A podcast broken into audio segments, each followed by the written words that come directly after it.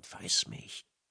Ja, pack sie am Hals, beiß ihr die Kehle durch, drehe die Arme nach hinten und drück ihren Körper zu Boden und dann schlag ihren Kopf auf den Asphalt. Aber nicht zu stark. Sie soll nicht sterben, sonst wäre der Spaß ja gleich wieder vorbei. Schlag gerade so fest zu, dass sie betäubt wird, und dann schleif sie in den Wald und nimm dich ihrer an. Er tappte nervös mit den Füßen auf der Stelle, spannte seine Muskeln an, machte sich bereit. Was ist denn, Schatz? Die Stimme. Woher kam sie? Ich weiß nicht. Eine Silhouette erschien, gepaart mit dem beißenden Geruch von Schweiß und Testosteron. Seine Instinkte wechselten in den Alarmmodus. Er erstarrte zur Salzsäule, rührte sich nicht mehr. Ich habe das Gefühl, als würde ich beobachtet, von dort drüben. Wieso sollten die Berkeleys dich beobachten? Bei dem Namen regte sich eine Erinnerung in ihm. Nicht sie selbst, sondern etwas vor dem Haus. Das Männchen starrte in seine Richtung. Die Augen der Menschen waren schlecht, besonders nachts. Aber wenn der Mond hervorkam, könnte das Männchen ihn vielleicht entdecken. Es machte einen Schritt auf ihn zu. Da ist was im Schatten. Es hatte ihn gesehen, verdammt nochmal. Hau ab und verschwinde in deinem Bau. Nimm dein Weibchen mit, ich will nicht kämpfen, ich habe andere Pläne, ich will keinen Kampf.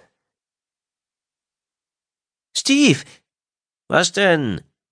Bleib hier. Ich will nur kurz nachsehen, was da ist. Das Männchen kam näher.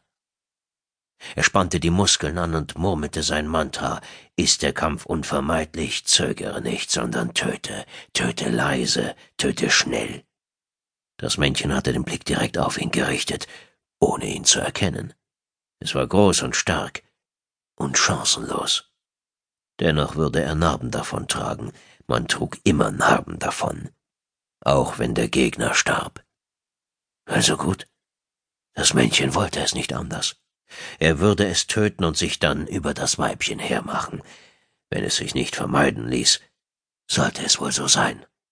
Es lag nicht mehr in seiner Macht. Das Männchen war nur noch wenige Meter von ihm entfernt. Er machte sich zum Sprung bereit. Steve! Es zuckte zurück, sein Weibchen zitterte am ganzen Körper. Ich habe mich geirrt. Sie hatte Angst. Da ist nichts, wirklich nicht. Bitte komm zurück. Nein, komm zu mir. Aber ich will doch nur. Bitte. Sie flehte. Gleich würde sie weinen. Was für ein billiger Trick. Schatz. Das Männchen drehte sich um und ging zurück. Sie hatte sich durchgesetzt gegen seinen Willen. So machten das die Weibchen und bekamen, was sie wollten. Sie gaben dem Männchen das Gefühl, groß und stark zu sein. Dabei waren sie es, die den Weg bestimmten. Ist ja gut. Er legte den Arm um sie und führte sie zurück ins Haus. Die Tür fiel leise ins Schloss. Dann war er wieder allein. Und nun? Seine Gier war nicht befriedigt, die Lust brachte sein Blut erneut in Wallung. Er musste sich dringend abreagieren, er brauchte ein Opfer, er musste töten. Er wandte sich ab und huschte über die Straße zum Wald. Gleich darauf war er im Dickicht verschwunden. Ich glaube, die größte Barmherzigkeit dieser Welt ist die Unfähigkeit des menschlichen Verstandes, alles sinnvoll zueinander in Beziehung zu setzen. Wir leben auf einer friedlichen Insel der Ahnungslosigkeit, inmitten schwarzer Meere der Unendlichkeit, und es war nicht vorgesehen, dass wir diese Gewässer weit befahren sollen. Doch eines Tages wird uns das Aneinanderfügen einzelner Erkenntnisse so erschreckende Perspektiven der Wirklichkeit und unserer furchtbaren Aufgabe darin eröffnen, dass diese Offenbarung uns entweder in den Wahnsinn treibt oder uns aus der tödlichen Erkenntnis in den Frieden und den Schutz eines neuen, dunklen Zeitalters flüchten lässt. Das ist nicht Tod, was ewig liegt, und in fremder Zeit wird selbst der Tod besiegt. Burke, Haus der Berkeleys Ray brachte es nicht fertig, Karen reinen Wein einzuschenken. Er saß am Frühstückstisch, schmierte Butter auf seinen Toast und wusste, dass es mit jeder Minute schwerer wurde, die Wahrheit zu sagen. Und die Wahrheit lautete, er war zwangsbeurlaubt worden, für vier Wochen. Was danach kam, stand in den Sternen. Ray musste Karen über diese Entwicklung informieren, das stand eigentlich gar nicht zur Diskussion. Eigentlich. Dennoch zögerte er, denn die Frage war, was würde geschehen, wenn er es tat? Die familiäre Situation im Hause Berkeley war so angespannt wie nie zuvor.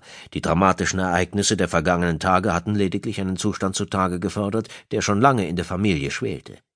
Und mit dem Wissen aus seiner Praxis als Psychologe hielt es Ray für absolut denkbar, dass die brüchige Struktur, die die Familie noch zusammenhielt, auseinanderreißen könnte. Da half es auch nichts, dass er und Karen in der Nacht zuvor den erfüllendsten Sex seit langer Zeit gehabt hatten. Der Keil, der sich zwischen sie geschoben hatte, reichte tiefer. Und es würde einiger Anstrengungen bedürfen, den Weg für eine gemeinsame Zukunft zu ebnen. Die Hoffnung wollte Ray nicht durch seine Beichte zerstören.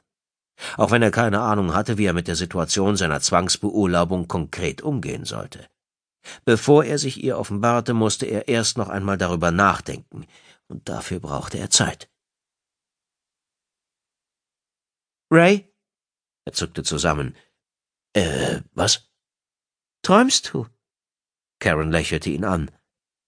Kann sein, sagte er.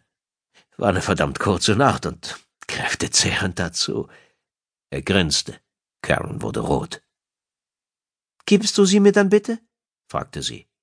Ray kräuselte die Stirn. Äh, was denn? Die Butter. Karen zeigte auf den verunstalteten hellgelben Quader vor ihm. Aber klar, sagte er rasch und zog sein Messer aus der weichen Masse. Er reichte seiner Frau den Plastikbehälter. Sein Blick fiel auf die Uhr an seinem Handgelenk. Ich muss los, sagte er und stand auf. Wann kommst du nach Hause? Ray zögerte. Ich weiß nicht. Du weißt es nicht? Karen warf ihm einen amüsierten Blick zu. Hast du denn deinen Terminplan nicht im Kopf? Na doch, natürlich, erwiderte Ray rasch. Und? Hast du Termine oder arbeitest du im Büro? Ray zuckte mit den Achseln. Ich bin im Büro, denke ich. Er sah sie ernst an. Warum fragst du? Karen legte den Kopf schief. Nur so? Kann ja sein, dass ich Lust bekomme, dich zu sehen. Da wollte ich nur wissen, wohin ich gehen muss. Ray riss erschrocken die Augen auf.